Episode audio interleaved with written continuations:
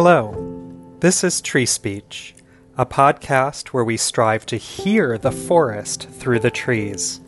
I am Jonathan Zoutner, the producer of this podcast, and with co creator Dori Robinson, we wanted to replay our episode on the 9 11 survivor tree to commemorate the anniversary of September 11th.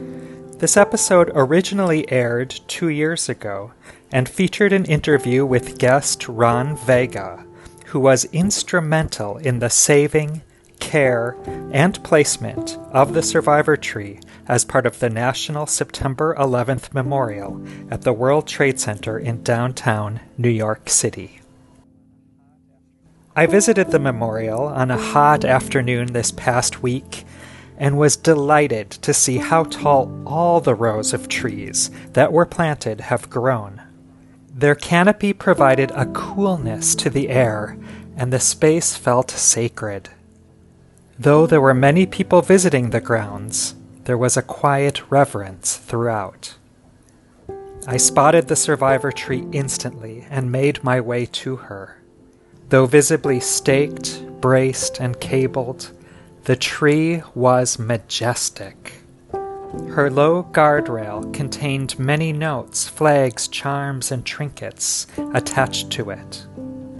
I walked nearby to find a place to sit and to watch the tree, and her lingering importance could immediately be felt by the people and tours who continually stopped to see, honor, and photograph her.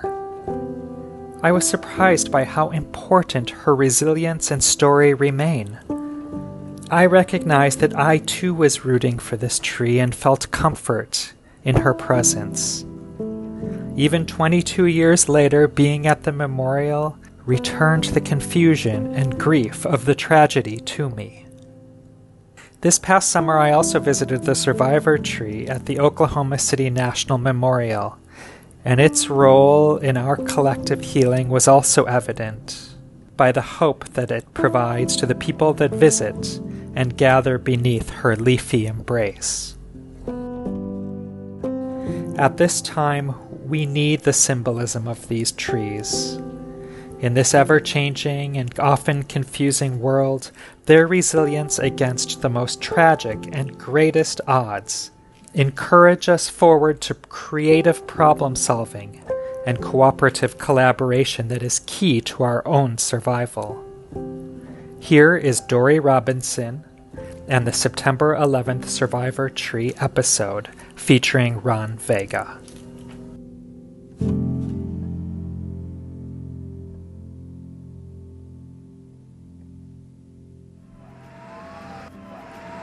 It was October 2001. The dust had not even settled in New York, yet this country was trying to keep moving forward.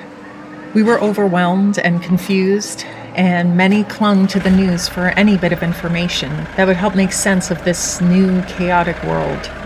Volunteers came from all over the country and worked around the clock with first responders to assist with the rescue efforts at Ground Zero. Stories about victims, survivors, and first responders surfaced daily. Crowds in lower Manhattan struggled to get a glimpse of the afflicted area, but the streets were blocked off with barriers, which were then transformed into makeshift memorials covered with flags, photos of missing loved ones, drawings, and flowers. Within the gray wreckage and smoldering rubble, the desolation of lives and hopes, a few green leaves were spotted amidst the debris. It was a tree a badly damaged Callery pear tree, its upper branches shattered and torn off, its roots and limbs snapped and its trunk blackened and burned. Yet the recovery workers were compelled to pull it from the rubble in hopes that it would live. Today's guest, Ronaldo Vega, worked the entirety of the recovery effort at Ground Zero as a city worker from September 2001 through July 2002. He later returned to the site to facilitate the creation of the National September 11th Memorial and Museum, first as the project manager and then as the senior director of design and construction. Ron was there the night the Callery pear tree was found and helped excavate her, beginning what would become a 10 year journey of symbolism and survival, which continues even to this day. I spoke with Ron on September 10th, 2021, one day before the 20th anniversary of September 11th, to discuss the survivor tree.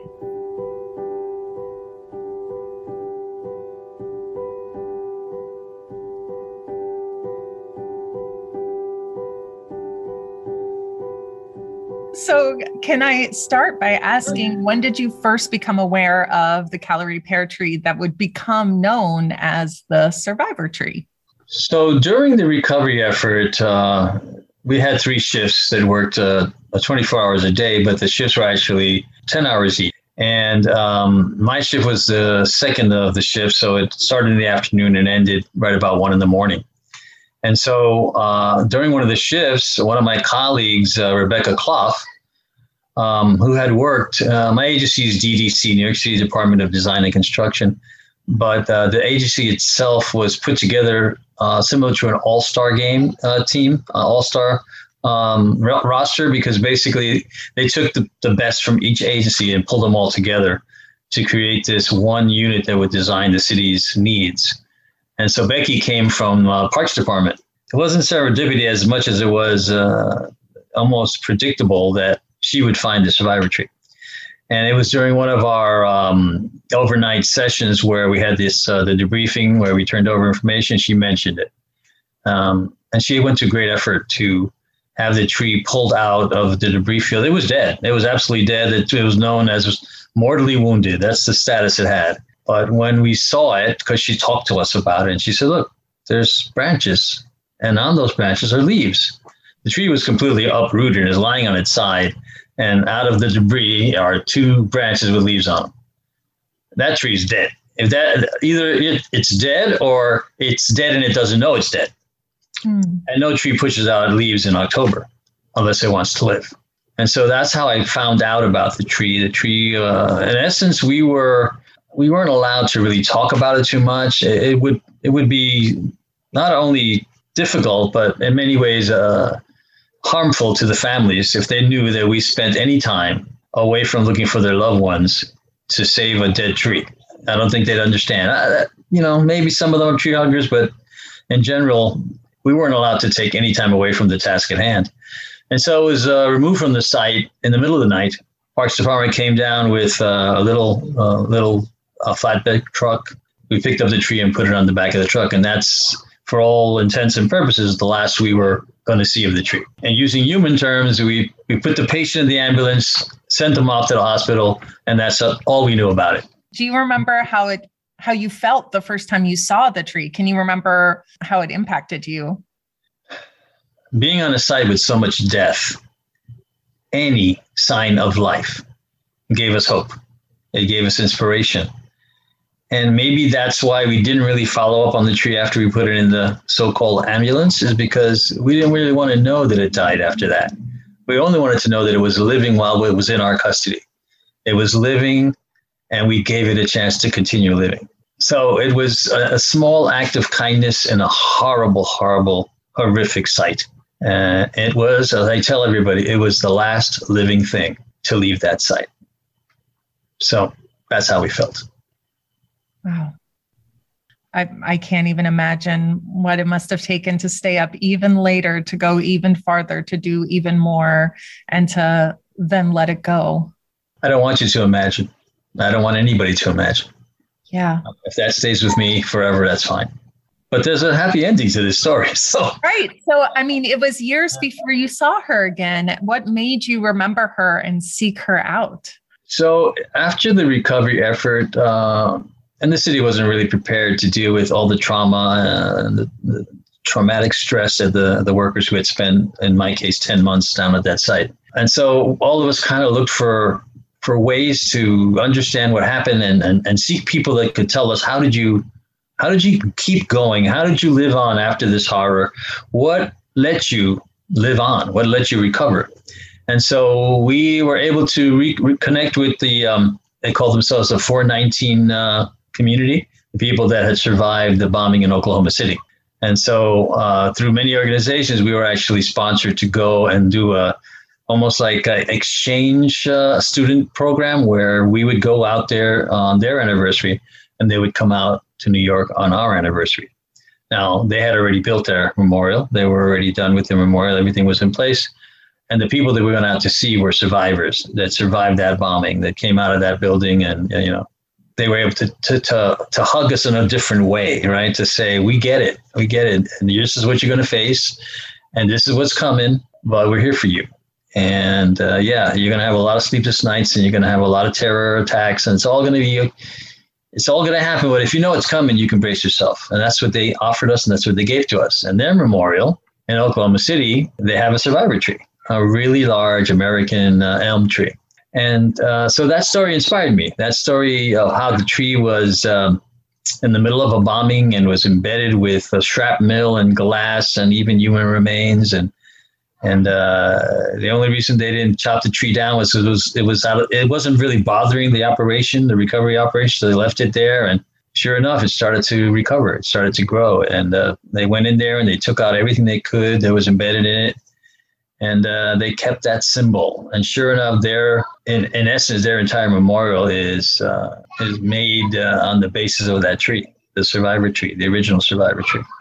So I kept that in my head. Uh, the survivor tree, uh, the symbolism of it, the beauty, the beauty of it.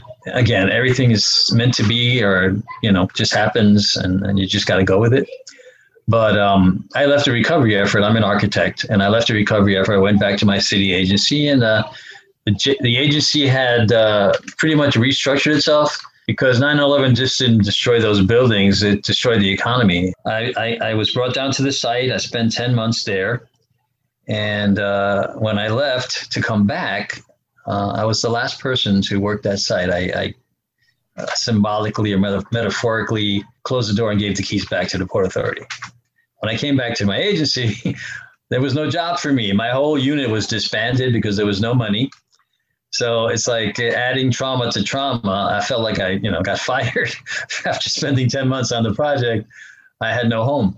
I, I kind of struggled for a while going from unit to unit. Uh, last unit I was with was the libraries, and we did build about three or four libraries. But as luck would have it, uh, one of my colleagues who worked at DDC had taken a job as the vice president uh, for the 9 11 memorial. Uh, first, I was a project manager for the memorial, and then I became the senior director of design for the entire complex. In that position, I was uh, given the plans and told what the future concept was.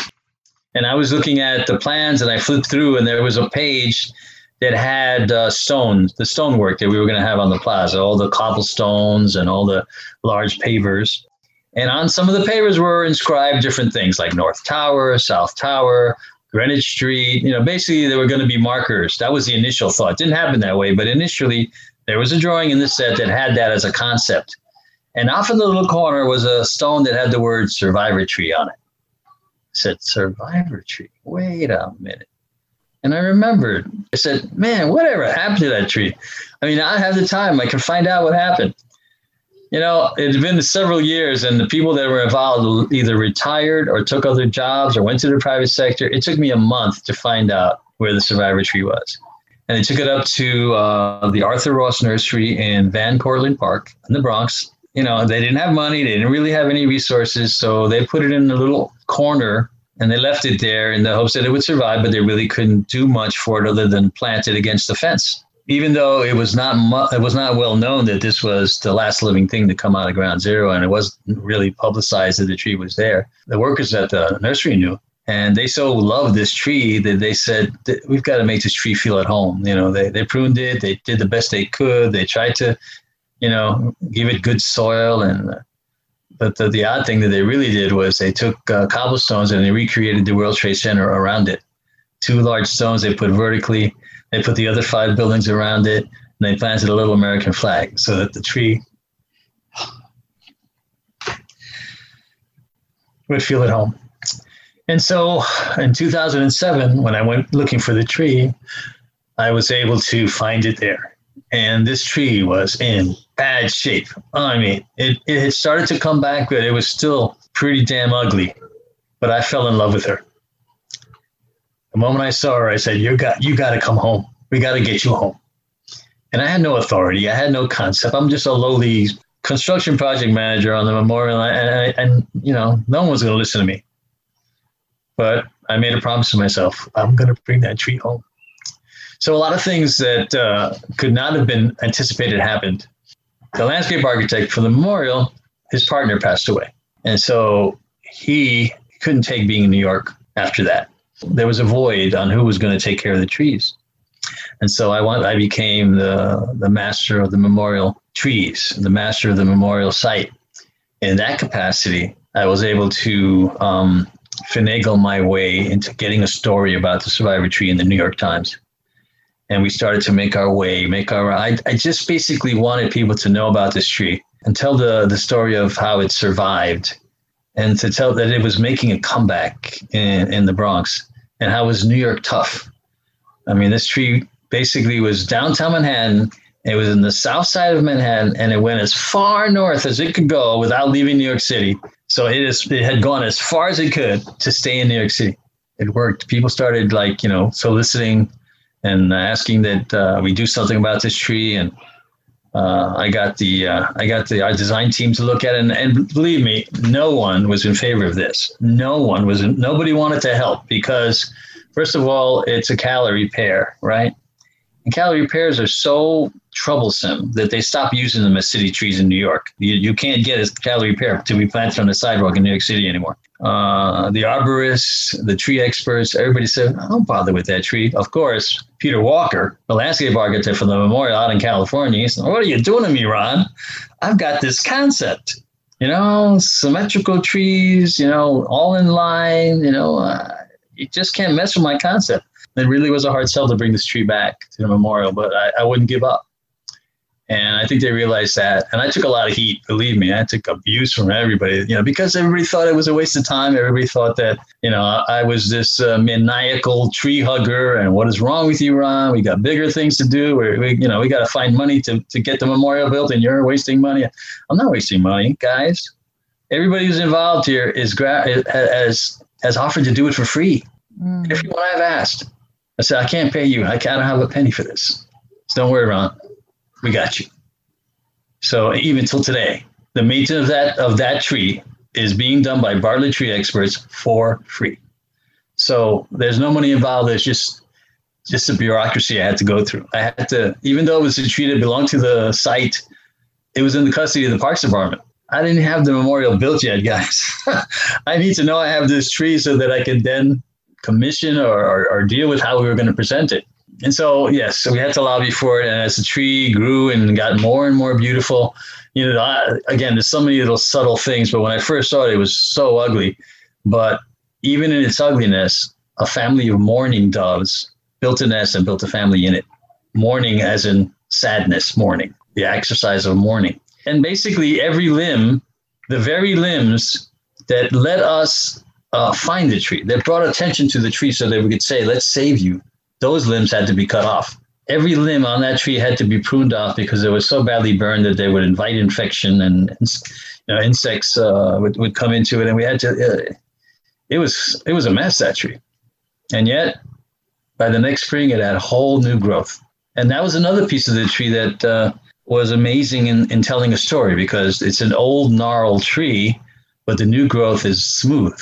And so there was an easy demarcation between the time before 9 11 and the time after 9 11. It, it, it, was almost like, yeah, man, I've got scars, but the scars are here to tell you to have hope, to believe again. The if tree I, itself tells its story in that way. All you have to, yeah. you can touch it, you can see it. Not so much now. Now, you know, it's, it's, it's pretty much all knurled, dark furrows. It's hard to tell the demarcation other than the fact that it kind of has knuckles where the old uh, you know branches were, it kind of grew out of the knuckles. So you can you can tell people there's where this tree used to greet people coming off uh, at the entrance of the of uh, World Trade Center, and probably your loved one uh, passed by this tree every day. It was there before your loved one died, it, uh, and it's here now after they're gone 20 years. After all I went through, and and believe me, uh, I don't want credit for it. I don't want acknowledgement for it at all. The Survivor Tree has given so much more back than I could have ever hoped for. Uh, the tree uh, is so symbolic now, and we have taken that tree and we've cloned it. We've gotten seedlings from it. Uh, you know, once we planted the tree, the mayor at the time, uh, Mayor Bloomberg, said, you know, we've got to make sure this tree doesn't die. We've got to make sure it lives on forever. And so uh, he sponsored the uh, the seedling program, and we didn't know that the tree would even be able to give seeds and, and the seeds would survive. The tree had been so badly burned. And it takes many years for fruit to come back on a tree. And this is a, you know, it's a mini pear tree. So it, it does have tiny little pears, look like olives, some of them as big as olives. So we went to a tree expert out in Connecticut and we gave him, they did all the, the, they took all the seeds off the tree in late November and we waited and we waited and we waited. And sure enough, the tree started, the seeds started popping out. So we knew we had a chance that this tree would have uh, uh, offspring that could be used in the future. And we got so many of them, we had to develop a program. What do we do with them now? well, I mean, and the first one that was delivered, I believe, was to Boston. Uh, it's funny you should say Boston. I actually hand delivered that myself. Sadly, there, there's no uh, shortage of, of tragedies happening, right, in the world. It's just which is the latest one, right? I mean, Ida coming through and killing 13 people in New York City. Come on, come on. So, you know, I took the one to Boston, and uh, I know you're from that area, and it was very hard for me because I'm just such a Yankee fan to give one of my trees away to somebody in Boston. But you know what? You had to. sure. I met the mayor at the time. He was a cool guy, and uh, I said, "Look, you you take care of this tree right now, and uh, it's your tree right now. Yeah, it started off as a New York tree, but now it's a Boston tree."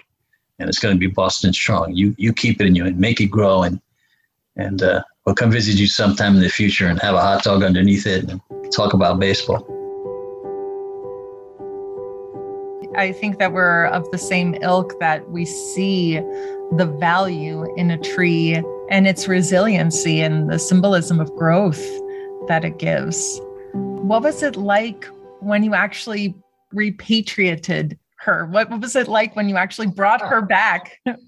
Uh, I believe it was December 22nd, 2010, the day that she uh, returned home. You, uh, you, that's, that was the happiest day of my life. I mean, I, I don't want my kids to hear this or my wife to hear, you know, wedding days and births of my children.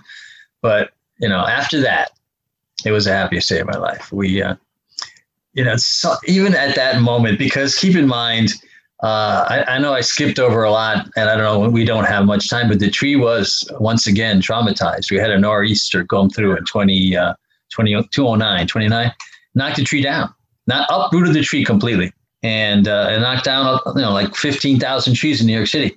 Now, I had always, uh, you know, as, as I was lobbying for the tree to come down to the memorial, I was visiting the tree every weekend, and I was ta- talking to the people at the site. I said, guys, uh, I know you don't have much choice. You put it here in this corner of the of the, the nursery, but you put it up against a fence. Half the tree's not getting any sun, so half the tree's not growing out the same way the other half is. And so I lobbied to have the tree relocated to the nursery in New Jersey where we had all our other trees. The, the uh, swamp white oaks that we had. Um, we had a site the size of the memorial, and the trees were all sitting in boxes that we had uh, the Quakers make for us. I mean, everybody got involved. Everybody had a piece of this. And so the boxes were on grids in the exact same orientation and place that they would be when they get onto the memorial. So they, they, in essence, we would throw a rag over their head and then kidnap them, bring them to the site, take the, the netting off of it, and they wouldn't know that it had been moved. And so that's how we handled it. So I said, you know what? We've got this set up. Every tree has its own microchip. We, we got a guy living on the site, taking care of the trees. You know, these trees are being uh, well cared for. Let me bring this uh, the survivor tree to Jersey.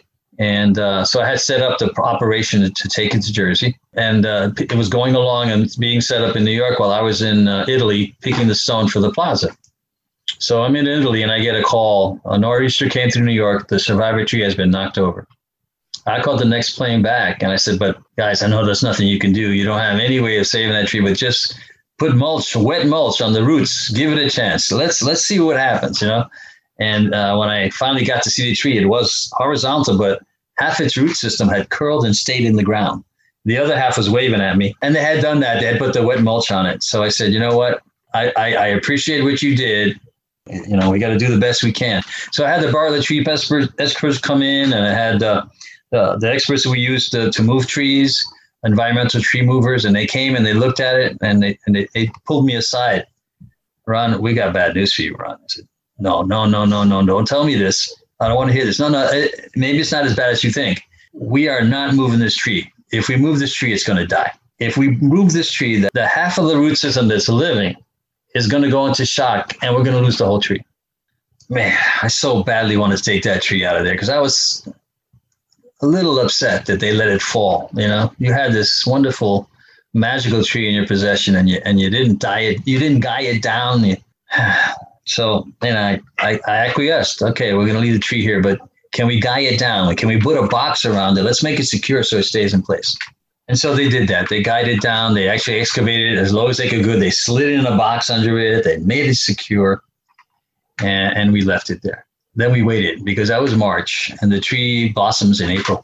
So I knew that if the tree, because you know, it lost half its root system, so that means that half the tree is going to blossom. The other half might just stay dead, and if the other half dies, I can't bring it back to the memorial. As much as I love the tree, I, I couldn't have that traumatic sight on the memorial. And so we waited and we waited. And sure enough, in April, the whole tree was white. It was gorgeous. When we finally got that tree and we knew it was going to survive and we knew it was going to be awesome, we knew it, it would come back, you know, my heart just sang.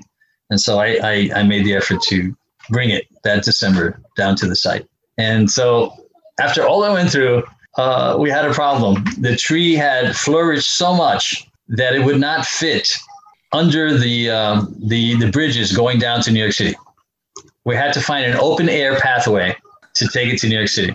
You know, we couldn't just. She was doing too well. Yeah, we we would we would. Uh, it's called uh, bridge pruning, and so we had to find an open airway, and that open airway was Broadway.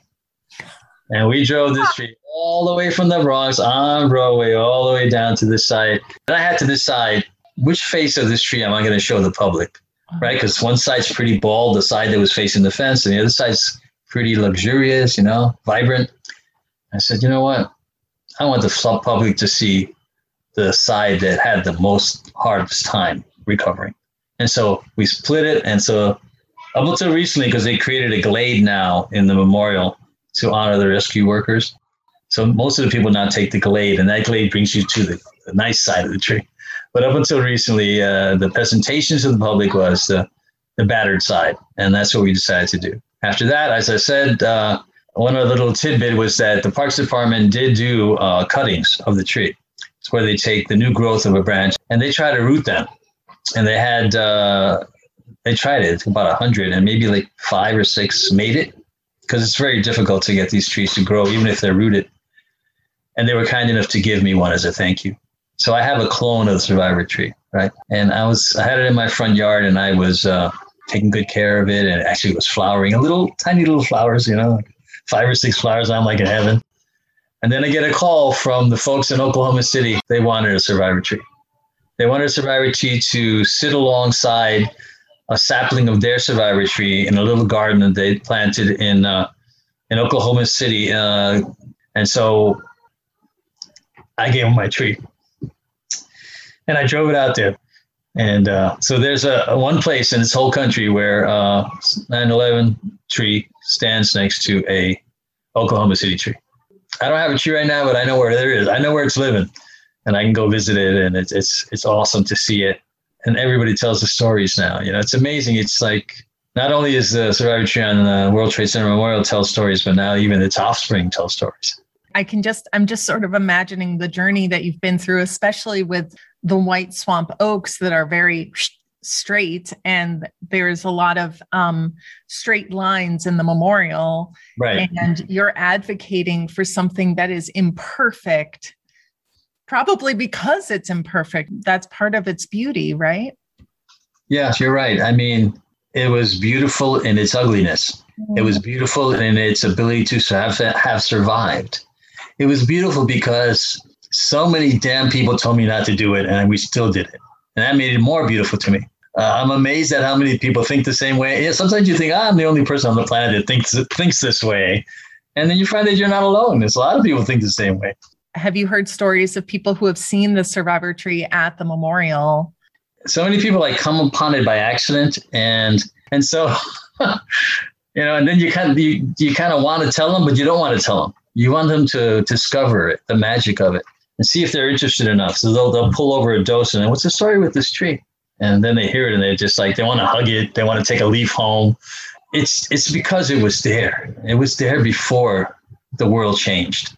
You know, that, I don't know what poet said, but the, the, something to the effect that uh, the greatest gift a man can do is to plant a tree for which he will never sit under its shade.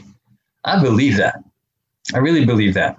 It must have been really wonderful that moment that Ground Zero transformed into a memorial. Yeah, it's, you know, Michael's design was that in the beginning would be a memorial, but then it would evolve into a park. That's what I hope will happen. Uh, we have a, a, clone of that tree in Central Park. In good time, if the tree does fail, God willing, uh, I don't want to be around when that happens, but we will be able to replace it with a younger version of itself. So we've got plans. We, we you know.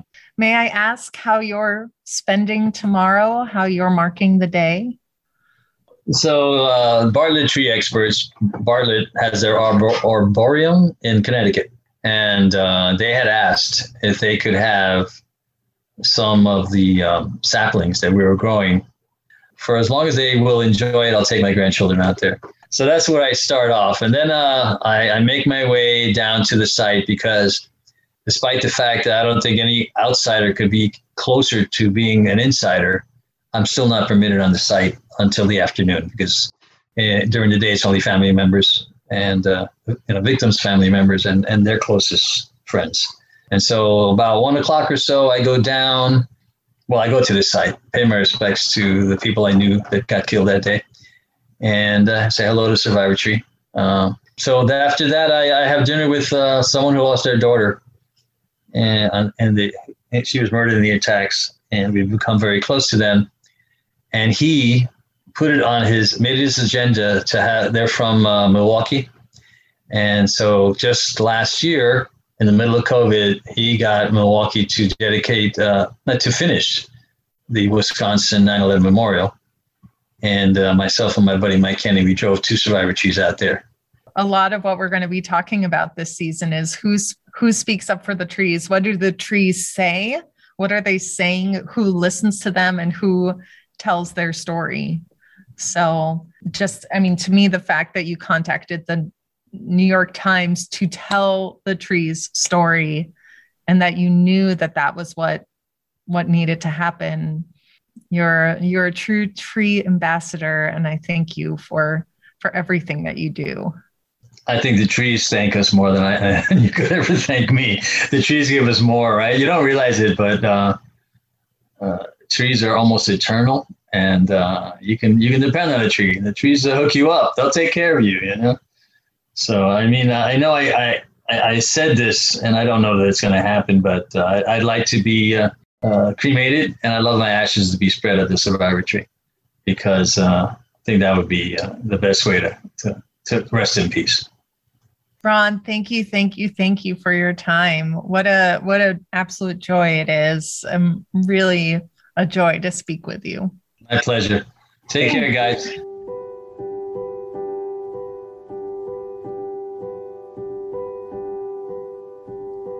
Ron is a dedicated and caring New Yorker who loves his city and its people. He has a rare generosity of spirit and is a natural leader and helper, having also been instrumental in the redevelopment of housing destroyed by Hurricane Sandy, and more recently, being on a COVID vaccination team throughout the pandemic. During the interview, he also joked that his mustache made him look like the famous Lorax from Dr. Seuss's story. Mustache or no, Ron most certainly spoke up and championed the survivor tree. Generations of people from all over the world will feel the effects of his strength and determination. And I personally am so grateful for his foresight and commitment and innate understanding in the power and symbolism that the survivor tree has in our collective healing from the events of September 11th. What is so important about a small, charred tree? What does one tree offer when faced with a nation bruised by tragedy? Tree lovers, is there a symbol you look to for hope? Symbols have meaning. Some symbols have deeper meaning. They are a powerful gate to less conscious levels of human experience. Symbols evoke profound emotions and memories at a very primal level of our being often without us making rational or conscious connections.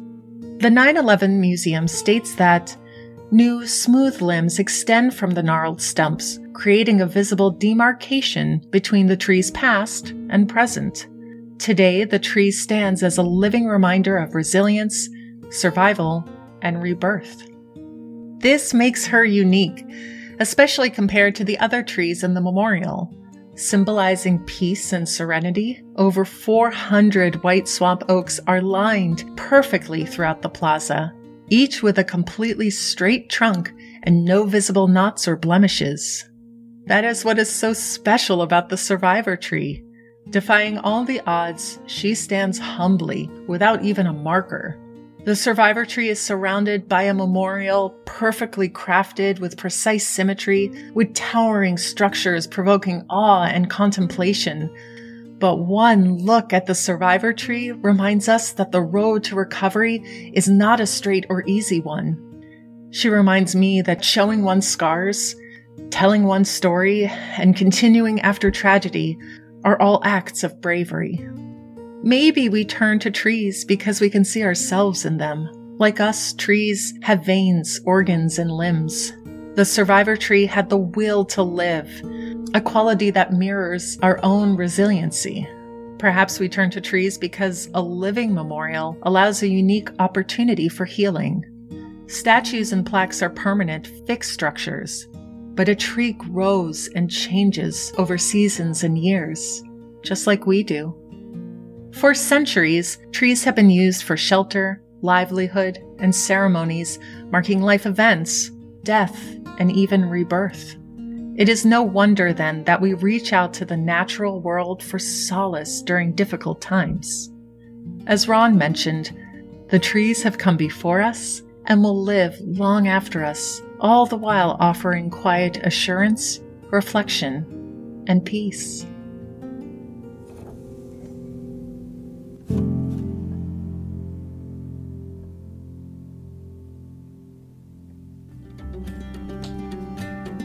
We at Tree Speech and the Light Theater Guild are incredibly grateful for your support as we launch this storytelling endeavor from seed to sprout. If you've enjoyed our episodes, please like us on social media and rate and review us on Apple Podcasts. Every kind word helps. To learn more about the trees and our guests, see our show notes and visit us at treespeechpodcast.com and on Instagram at treespeechpodcast. Podcast. This week's episode was recorded in Massachusetts on the native lands of the Wabanaki Confederacy, Pennacook, Massachusetts, and Pawtucket people, as well as in New York on the land of the Lenape tribes. Tree Speech is produced by Jonathan Zautner and the Light Theater Guild. Thank you for joining Tree Speech today.